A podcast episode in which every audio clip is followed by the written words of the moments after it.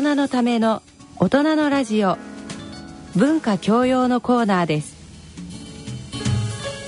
第1土曜日のこの時間をご担当いただきますのは歌人の田中昭義さんと角川短歌編集長の石川一郎さんです。ご機嫌いかがでしょうか？田中昭義です。角川短歌編集長の石川一郎です。今回は、えー、ゲストが来てくださっています。えー、歌人の三森祐樹さんです。今日はよろしくお願いします。三森祐樹と申します。今日はよろしくお願いいたします。では、えー、石川編集長番組をお聞きの皆さんに三森さんのご紹介をお願いできますでしょうか、えー、三森さんは1979年兵庫県生まれの歌人でいらっしゃいます、はい、現在33歳、はい。えー、理知的でクールな作風が、えー、持ち味です。2008年に空の壁紙で角川短歌賞を受賞。2011年歌集鈴を生むひばりで第55回現代歌人協会賞を受賞されています。兄弟文学部卒業で、えー、兄弟短歌の出身であります。で IT 関連の、えー、技術者でもあるという、えー、ちょっと珍しい歌人の方ですね、はい IT の会社の技術者をされている歌人の方、はい、まあ、確かに理系の方あの少なくないかなとは思うんですけれども、えー、IT の技術者っていう方はまた、ね、現代ならではという感じのそうですよね。買いました。では、えー、早速お話を伺ってまいりたいと思います。まずもう今目の前に、えーはい、私も初めましてなんですけれども、えっと、三森祐樹さんがいらっしゃって理知的でクールな作風と今、えー、ありましたけれども、はい、実際のお見受けする感じはやっぱり確かに知的な感じはしますよね。本当ですか。目がシャープなんです、はいえー、三森さんは少年時代はどんな少年だったんですかね？なんか夢とかお持ちでした？そうですね。どちらかというとこうまあスポーツとかあの運動とかも好きでしたけれどもものを作ったりすることが好きでしたね。あの、はい、読書も好きだったですけれどもあの、まあ、近くの道場みたいなところでこう、まあ、水彩画とか絵を習っていたこともあったのでどちらかというとものづくりのおとなしい子供だったかもしれないですね、はい、絵を描いたりものづくりをしたりってやっぱりクリエイティブなことはもうちっちゃい時からそうですね。はい。確かに作風もあの後ほどまた歌の紹介もあるかもしれないと思いますけれどもすごく繊細なこう表現っていうイメージがありますけれども。そうですね。絵を描いていたっていうのは結構特徴的なんではないでしょうかね、なるほど。そうかもしれないですね、えー、はい。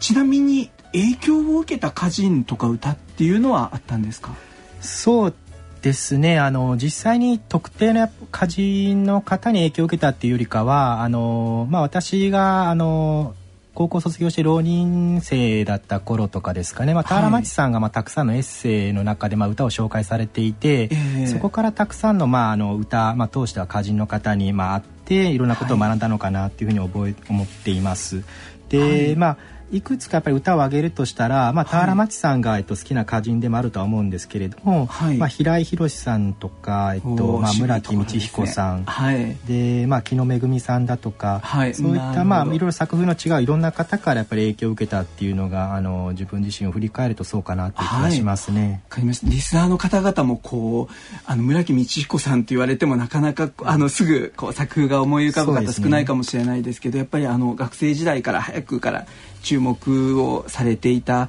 歌人ですけれども村木道彦さんとかあと木野恵さんはまたこう、ね、宇宙的なというかですね、はい、木野ワールドをお持ちな方で確かに今ご自身でもおっしゃったようにもう作風で言ったら本当にバラバラというかそうですね。もうあのいろんな感性の歌をある意味では貪るように読んでたっていう感じにもあの思うんですけれども。そうですね。もうその通りですね、まあ、学生、まあ、短歌会にいたんですけれども、はい、あのまあ、いろんな周りの人からまあ歌詞を借りたりだとか、はい、まあ、その時その時話題になった歌人からももういろんなものを吸収できるものありったく吸収するっていうふうなのが、まあ、スタート地点だったかなっていう気がしますね。なるほど。ご自身でもこう最初に作ってみようと思ったのが何歳ぐらいでどんなきっかけがあったのかっていうのは覚えてらっしゃいます？そうですね。あのまあ中学校とか高校の授業で作らされたっていうのはあると思うんですけれども、はい、初めてそのいわゆる短歌の賞に応募したのは浪人生の頃だったと思いますね。はい、あのまあ大学受験までにまあ1年間ぐらい猶予が与えられてる中で、まあ、勉強しないといけないんですけれども、はい、とはいえこう、まあ、エネルギー余っていたりするので、はい、まあ、何かやってみようっていうことで、まあ、短歌賞に応募したのが、まあ、作り始めたきっかけはそれかなと思いますね。なるほどあの受賞はもう、えっと、私は、えー、1990年ぐらい、うん、えー、第36回の短歌角川短歌賞なのでもう随分、えっと、時代は違うんですけど私も実は予備校時代の作品で受賞してるっていうこう今お話伺いながら共通項がありそうだなと、あの予備校時代の、えっと、予備校の屋上で短歌を作っていた頃を今あの思い出しながらでしたけれどもそんな予備校時代を過ごした後に、えーと、京都大学に入って、はい、ということですけれども京都大学時代にはどんな学生さんだったんですか？そうですね。それ恥ずかしいんですけれども、まあ、はい、いわゆる、まあ、兄弟生らしいあの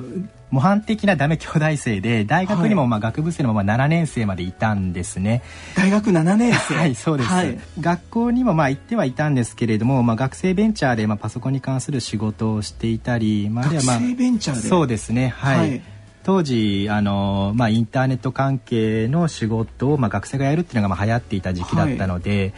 それにどっぷりはまっていたのと、まあ、あの留学したりだとかいろいろしてるうちに気づいたら7年生だったっていうのが実際ですね。なるほど、なるほど。学生の IT ベンチャー。はい。兄弟の文学部でもそういう IT のベンチャーが盛んだったんですか？あまあ文学部というよりかまあ、あの実際のほとんどのメンバーは情報学科とか理系の方だったんですけれども、まあ、私自身、まあ、パソコンとか、まあ、プログラミングとか、まあまあ、デザインとかするのが好きだったので、はい、あのそういった縁があって入った感じですね。プログラミングも実際にできて。そうですね。はい、なるほど。もうどんな企業でどんなお仕事されてたのかっていうのを具体的に伺ってもよろしいですか、そうですね。あの一般企業のホームページを作ったりする仕事もたくさんあったんですけれども、はい、あのいわゆるるインターネット上のショッピングモールを、まあ、自分たちで、まあ、立ち上げて、はい、まあ、店舗様を募って、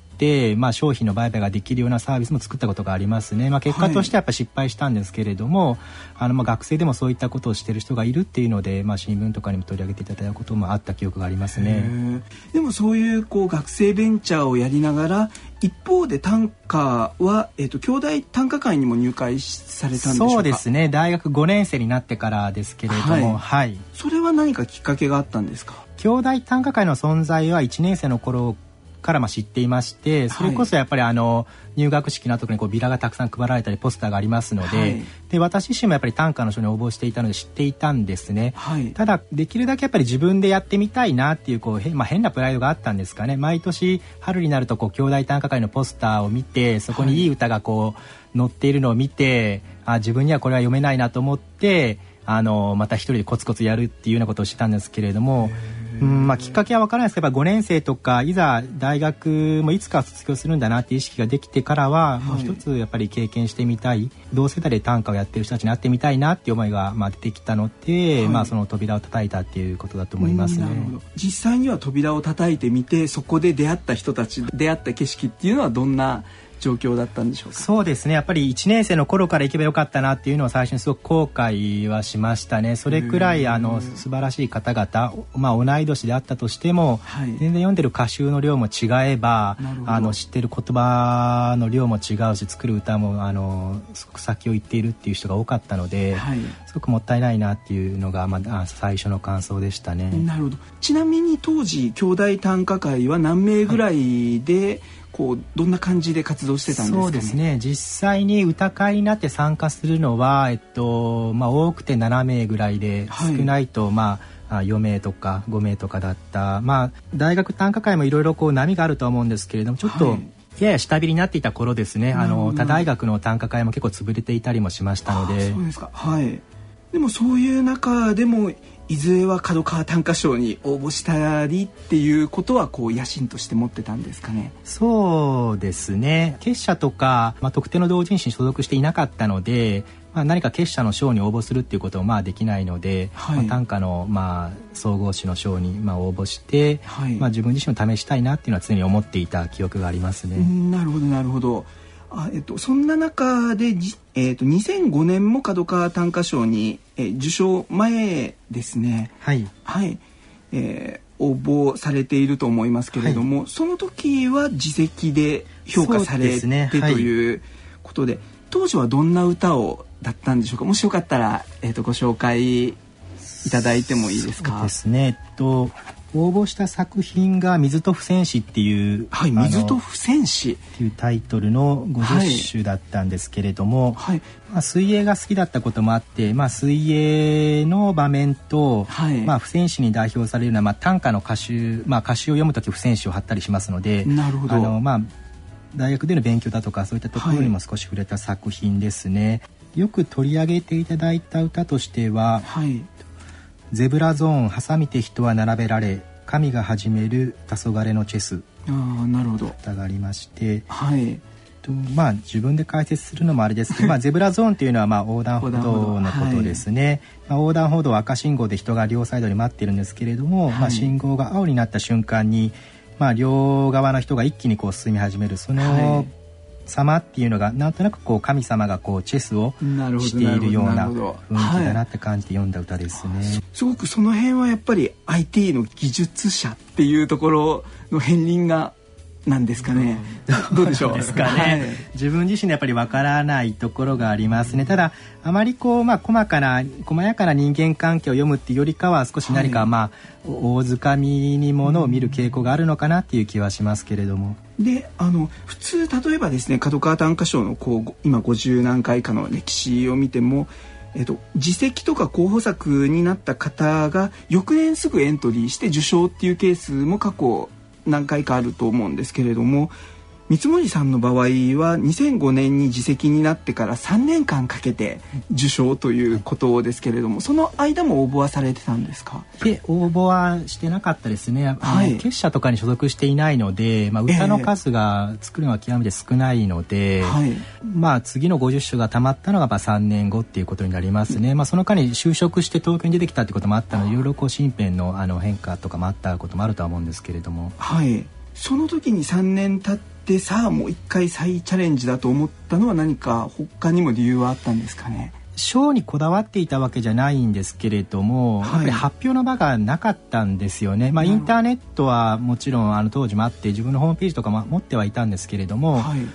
そこに載せても、うん、やっぱ批評は得られないんですよね、はい、自分の歌がどうなのかって先ほど申し上げた通り自分にしてわからないので、やっぱりこう章っていう、まあ、古いというか、まあ、一つのあの視点でのその、まあ、まあ評価の場っていうのに、まあ、自分の歌を出してみたかったっていうのはやっぱりずっと思ってたことと思いますね。はい、確かにあのいきなりこう短歌を誰かに批評してもらおうって思ってもあの歌集だけでも毎日すごい数、実は日本全国で歌集って出版されてますよね。もう年間にしたらいくどのぐらいの数あるんだろうというぐらいなかなか歌集を出せばイコールあの読んでもらって評価されるっていうものとも違うとは思うんですけれども、まあ、結社とか、はい。まあ、あの大学のサークルとか、はい、あるいは同人誌みたいなのを作って、はい、グループがあるとその中でこう日常的に批評会というか、まあ、歌会が催されてるので、まあ、そういう面白さが短歌には、あってですね、はい、三森さんの場合は、まあ、大学も2年だし、はい、今結社に所属されてないしっていうことで、はい、かなりそのそうですね。ここの なるほど。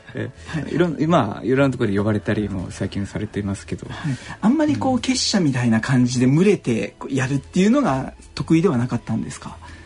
うん結社の良さ、まあ、同人誌の良さっていうのは十分知っているつもりなんですねただ、はい、まあ自分自身がそこにまあそうですねあの、まあ、会う人間じゃなかったんだろうなっていうのが、まあ、今思うとあのまあ、入らなかった理由ではありますけれども。はい。以前ね、はい、入っとけばよかったな。ありましたね、えー、まあまあ角川さんに呼ばれた座談会でまあ入っておけばよかったなっていうふうなまあ発言をしたこともあるんですけれども、はい、あのまあそれはあの今も確かに思ったりすることですね。はい。はい。まあ、実際に経営者に入って、まあ、世代の異なる方々と、まあ、対等に話ができるっていう機会っていうのはやっぱり日常生活全くないですからね、はい、確かにそうかもしれないですね。よく言われることで経営者はこの読みを鍛える場だっていう、はいはいはいはい、確かに。そういう意味であとその世代があの、はいすごいご高齢の方もいらっしゃるしそう、ね,、いうことって日常ではあまりこう、はい、接する機会もないのでね、まあ、そういう良さもありますよね。確かに。私の場合はもう高校生の時から結社にっていうもう最初そこしかないかと思ってぐらいな感じだったので同じ場でこう90代の方から10代までが作者名を伏せながら短歌31文字だけでどんな作者なんだろうどんなふうに思うのかっていうこう感性の勝負みたいなところがあったのでまあでも逆に言えばそれを一切せずに孤軍奮闘のような形でずっと作りためるっていうのもすごく実は根気のいる作業なんじゃないかなというふうにも思うんですけれども。そうですねまあそれがためにまあ歌の数がやっぱ少なかったのかなっていう気もしますね。はい、でもう、えーと、学生ベンチャーの後というんですかね。今話題の会社でも働いていたことがあるというもしご本人が差し支えなければ教えていただけるとリスナーの方々も、はい、ああそこにいたんだっていう感じかと思うんですけど。あの、はい、まあ、学生ベンチャーと同じ雰囲気で働けそうな会社として選んだのが、まあ、株式会社 DNA という会社でして、今プロ野球チームも持ってそうですね。はい、あのまあベイスターズのまあ親会社っていうことでもあの有名になったと思いますし、はい、まあモバゲーというサービスでもあの有名だと思います。私が入った頃はあのまあショッピングだとかまあオークションを中心としたサービスだったので、はい、まあモバゲーもなかったんですけれども、はい、まあその中でまあ実際に技術者っていうよりかはえっと DNA の中ではまあサービスのデザインだとか運営だとか、まあ編集的なことをやっぱりあのやってきまして、まあそれこそショッピングからまあモバゲーまでいろいろこうまああと海外の事業とかに関わってきたのがまあこの7年間6年間7年間ですね。なるほど、短歌作りの上で理系のお仕事されつつ短歌をっていうことがこうこう理系的な仕事がどう作家作りのっていうか歌作りの中に役立つのかっていうのが今一つわからないんですけれども。そうですね。結構接点はあるのかなとは思っていまして、はい、あのまあ実際にはデザイン寄りの仕事をしてたんですけれどもインターネットの世界ってあらゆるものがやっぱ数値化できるんですね、はい、でサービスをリリースしたら、まあ、その晩にはまあユーザーがどういうふうな行動をとって、まあ、商品を買ったのか買わなかったのか例えばゲームをしたのかしなかったのかっていうのがはっきりわかるんですけれども、はい、単価は同じでして、えっと、まあ歌会だとか、あのまあ、形がすごくコンパククトであるがゆえにまたそのまあ、批評の場とかしっかりしているがゆえに、まあ、率直な反応が得られるんですね、はい、でそれを得てまた次の新しい歌を作る時も、まあ、31音だけでいいので、はい、まあ、トライアンドエラーっていうのがずっとできるのでそこは完全にあの、まあ、リンクしているというか自分のやっぱり働き方の好みでもあるし、まあ、短歌にの、まあ、良さとして感じているところでもあるので、そこはもう本当に一緒だったなっていう気がしますね。なるほど。もうそんな、えー、三森さんが角川短歌賞を受賞した作品タイトルが先ほどの水戸不戦士もそうですけれども角川短歌賞を受賞した作品も「空の壁紙」空の壁紙っていうのもすごく面白いタイトルだなというふうに思いますしあのその後、えーと、歌集で受賞した「鈴を生むひばり」はい、鈴を生むひばりなかなかこうタイトルからしてあこれはどんな世界なんだろうって思わせるこうタイトルの上手さっていうのがあるように思うんですけれども。そうですね。あの実際東京に出てあの社会人になってからの歌が、まあ、中心なんですけれども、はい、あのですからやっぱコンピューターの歌がやっぱり多いですね「はい、空の壁紙」っていうタイトルも、はい、まあ、パソコンの、まあ、背景画像ですね。いわゆる壁紙っていうものを、まあ、よくね雲の写真だとか空の写真だとかし方多いと思いますけど、ね、あれのことを指してるんですけれどもまあ、コンピューターの世界と、まあ単価的な柔らかさっていうのが、はい、まあ、うまく読めていたらいいのになっていうふうにまあ感じながら作ったものですね、はい、もし一首二首ご紹介いただくとしたら私一つはい、はい、あの例のよく取り上げてると思うんですけど、はい、茜さす Google Earth に一切の夜なき世界を巡りて明かずああなるほどなるほどなるほどはいこの、まあ、Google Earth っていうそうですねなんていうんですかはいそこにその茜さすっていう。なるほどなるほど。和歌の、はい、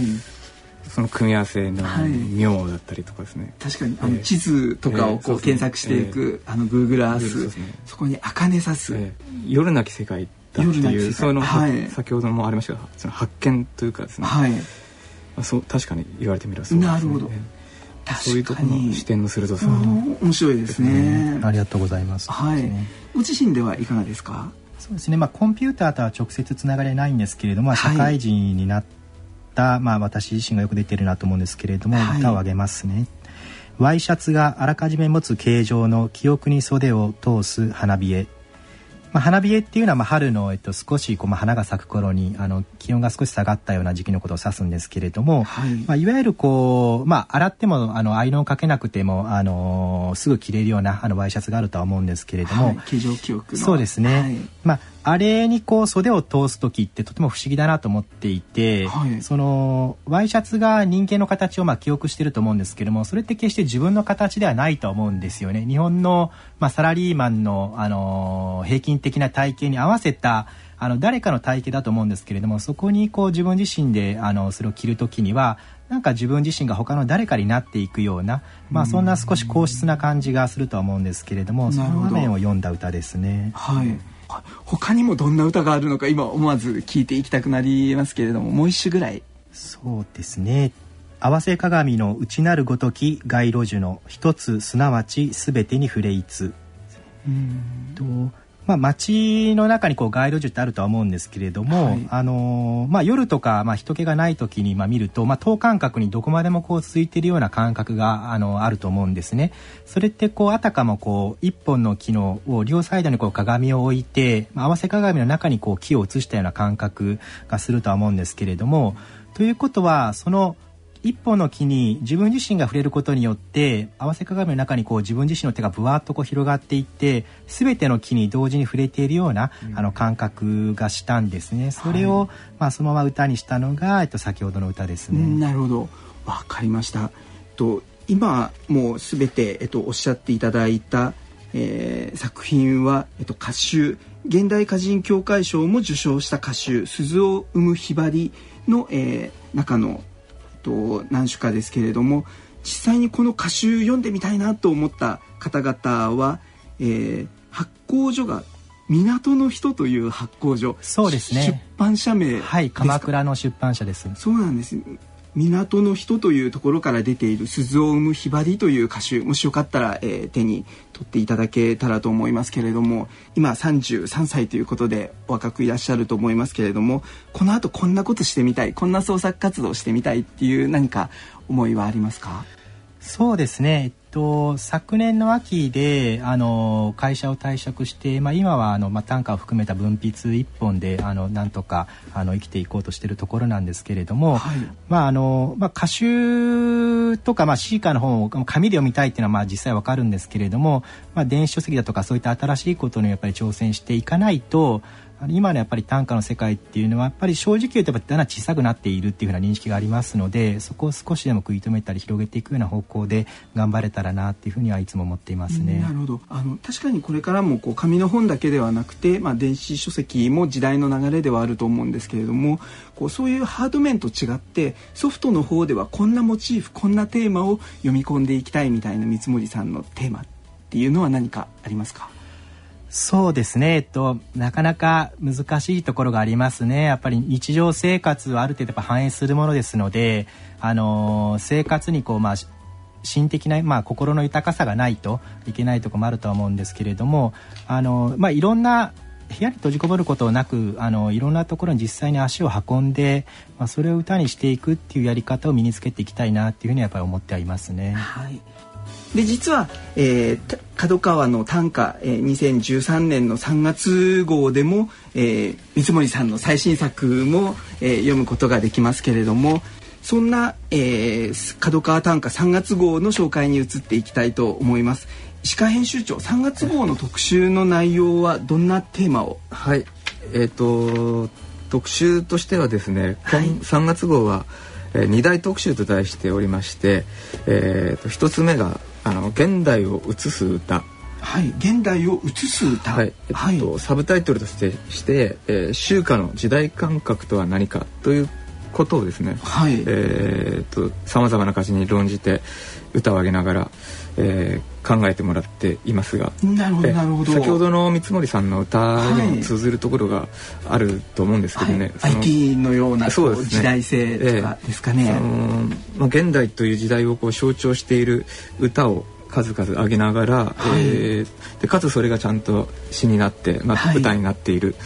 い、でそのゆえんみたいなのを解き明かすっていうまあ、集荷鑑賞なんですけど、はい、まあ、そこから逆にこの現代今我々はどういう時代に生きているのかっていうのが見えてくる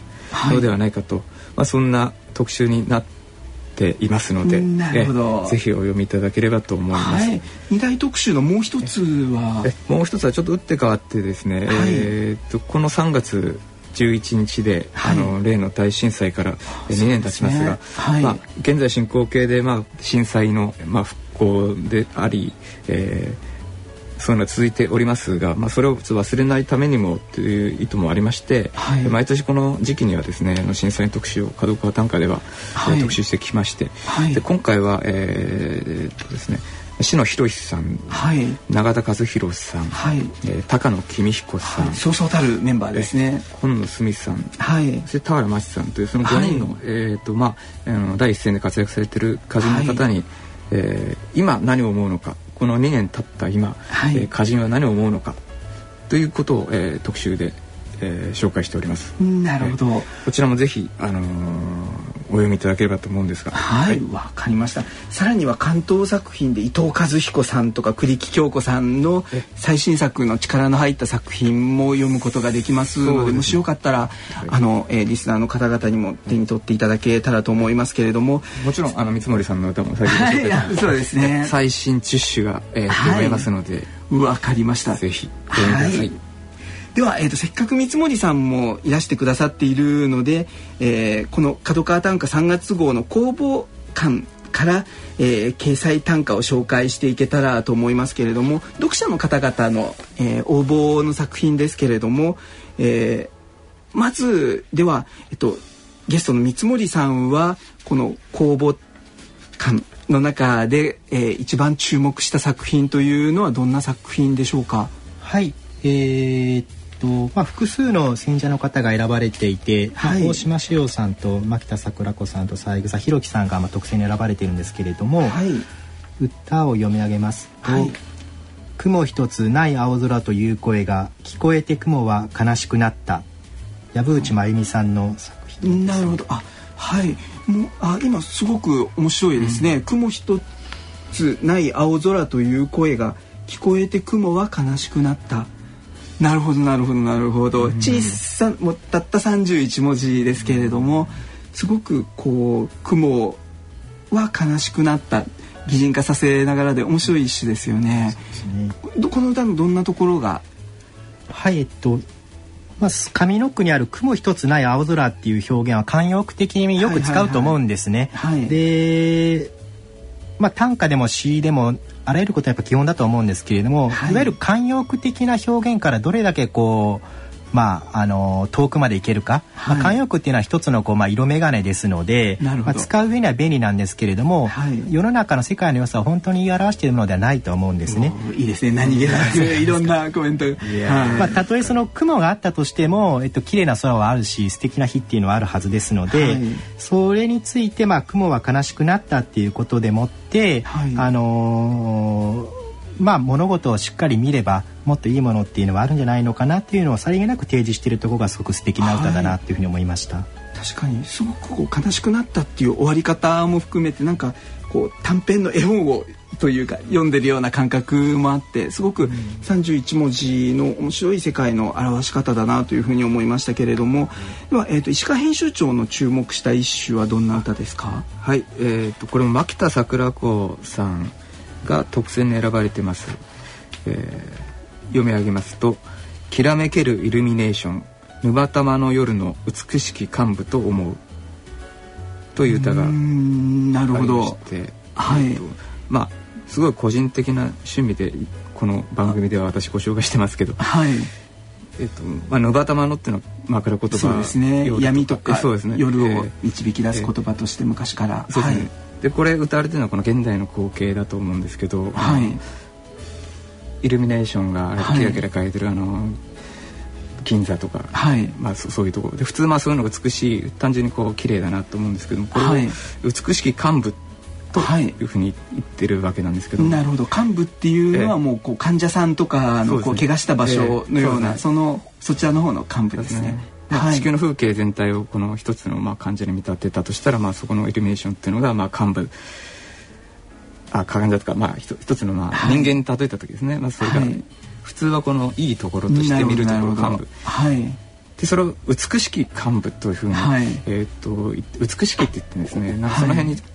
あのー、まあ単純さじゃない、はい、まあ、ちょっと自分の中で矛盾してるというか、まあ、そういう複雑な、まあ、人の心って果たして矛盾してるもんですから、まあ、その辺がうまく表せた歌でいいなと思いました。なるほど。お二人ともこう共通しているのはもう物事のこれはいいと思われているようなものに対して、そこに挑んでいくというかチャレンジして自分だけの感性で表現をしていくというような共通項があるようにも思ったんですけれども、歌の面白さってやっぱこう読んだ後、はい、自分の世界が変わ変わるっていうかねなるほどなるほど。視点が開けていく新しく視点が開けてくるっていうのが夜の喜びなので、はい、それが本当短歌やってて面白いところですね。はい。かりました。私はですね松平芽子さんというやはり現代を代表する女流歌人の一人の方が選出している「雨の夜のカプセルホテル。この狭い空間からでも湧く夢がある」「雨の夜のカプセルホテルこの狭い空間からでも湧く夢がある」雨の夜のカプセルホテルに泊まっていてでこの、まあ、狭い小さな空間かもしれないんですけれどもそこから思い描くえー、無限の夢ですかね。そういう小さな空間ではあるけれどもだからこそまたこう宇宙よりも広い夢というか宇宙空間のような広い夢も思い描くことができるんだっていう先ほどのあのお二人とはまた違った、えー、視点の歌ですけれどもこんな風な読み方ももうあえて今は小さな場所にいる時にここからでも湧く夢がある湧き上がる夢がある。こんな風に、えー、31文字で表現することもできるんだなというのを、ね、はいリスナーの方にも感じていただけたらというふうに思いますけれども水森さんいかがですか？まあ、カプセルホテルってまあ現代を象徴するまあ建物だとは思うんですね。はい、でともすればやっぱり否定的に取られがちだとは思うんですね。はい、まあ、利便性だけを追求されて、はい、でもそこにもやっぱりこうまあ、夢があってそこをスタートとする何かいいものがあるっていうような視点っていうのは、まあ、これ自身もやっぱり物事の見方をこう、まあ、更新する、ね、新しくするような、まあ、歌にも近いのかなっていうような感じがしますね。はい、確かにこうあの例えばネットカフェにしてもですねこう一見あのそこがこう必ずしもプラスなイメージばかりでなく思われたりっていうようなところでもそこをすごくこうディズニーランドよりもディズニーランドのような空間として捉えたりみたいな、まあ、きっと作者の感性によってもうこの31文字で実はいろんな表現の仕方ができるんだっていうようなことをこの、えー、味噌一文字の中で感じていただけたらというふうに思いますけれども、はい、では、えーと、編集長、えー、次の4月号次号はどんな内容になるんでしょうか？まあ、4月ということで、まあ、この年度代わりの号ってことですねここで満を持して短歌の真髄っていうタイトル短歌の真髄、ね、また直球にして深いタイトルですね。大枠なんですけど、はい。まあ、短歌の魅力というのを、まあ、改めてですね、はい。えー、例えば「なんで31文字なのか」とか、はい、定型っていうのはどういうことなのか、はい、といったちょっと根本的なところを改めて考えていこうという、はい。えー、50ページ以上になる大特集です。はい、ということで今日は、えー、第54回の、えー、角川短歌賞も受賞されている、えー、歌人の三森祐樹さんもお招きしながら、えー、この大人のラジオ、えー、短歌の世界のコーナーを、えー、お届けいたしました本当だったらここで来月のこの時間までさよならというところなんですけれどもせっかくでしたらですね、えーと、編集長にも三森さんにも今日3月2日ということで、えー、明日3月3日にですね伊豆の天城でえー、伊豆天城短歌コンテストというのが行われるそうなんですよ。でこれはもう自治体も一生懸命こうあの気合を入れてくれているんですけれども、はい、実は伊豆好きな大学生たちがもう一回伊豆の魅力を再発見していこうっていう若者たちが見つける伊豆の良さっていうことで若者のヤングの方の若者と短歌を作る和歌を作る門、うん、若者、うん、若者と和歌を作る若者っていうですねその両方の書き言葉で造語になっているんですけれどもすごくあの伊豆天城といえば、えー、与謝野明子も和歌山牧水も北原白秋ももうさまざまな歌人がそこを愛して読んだ歌枕ですけれども、うん、そこで新たに短歌コンテストをやろうという試みが始まっていってという、えー、若者グランプリという伊豆天城短歌コンテストというのが天城会館劇場ホールというところで行われますので、はい、もしあのぜひ伺いたい、そうですね。こういう形でやっぱり、えー、あの短歌の魅力を若い世代とも一緒に見出していこうっていうのはすごく試みとしても面白いかなと思いますので、また何か面白そうなこう旅とか機会があったら、えー、ご紹介させていただけたらと思っております。はい、ありがとうございます。はい。ということで、えー、今日の短歌の世界お送りいたしました。今日もありがとうございました。来月のこの時間までさようなら。さようなら。さようなら